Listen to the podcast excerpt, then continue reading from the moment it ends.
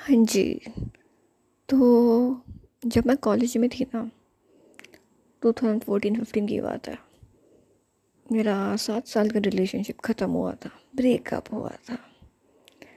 उसके बाद थोड़ा सा इधर उधर मूव ऑन होने के बाद डाइवर्ट करने के लिए बहुत सारे ऑनलाइन ऐप्स होते हैं चैटिंग करने के लिए अननोन लोगों से। मैंने भी किया इंस्टॉल कर लिया। फिर काफ़ी लोगों से बात हो रही थी। एक लड़का था। सही आवाज़ मतलब ऑब्वियसली वॉइस नोट्स में बात होती थी। गजब, सही लड़का। मतलब आवाज़ से ही पसंद आ गया।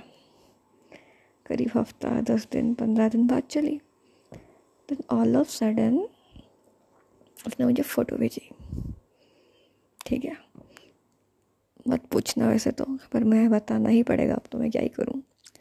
फोर्टी थ्री ईयर्स का एक बल्कि आदमी मैरिड उसकी फ़ोटो थी। मैंने तो भाई हाथों हाथ ही ब्लॉक कर दिया। मेरा तो कहते हैं दिल्ली टूट गया।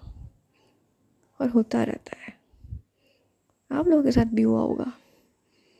कुछ को मैं पसंद नहीं आई होंगी। मुझे भी बहुत नहीं आते कहीं ना कहीं हम जज कर जाते हैं।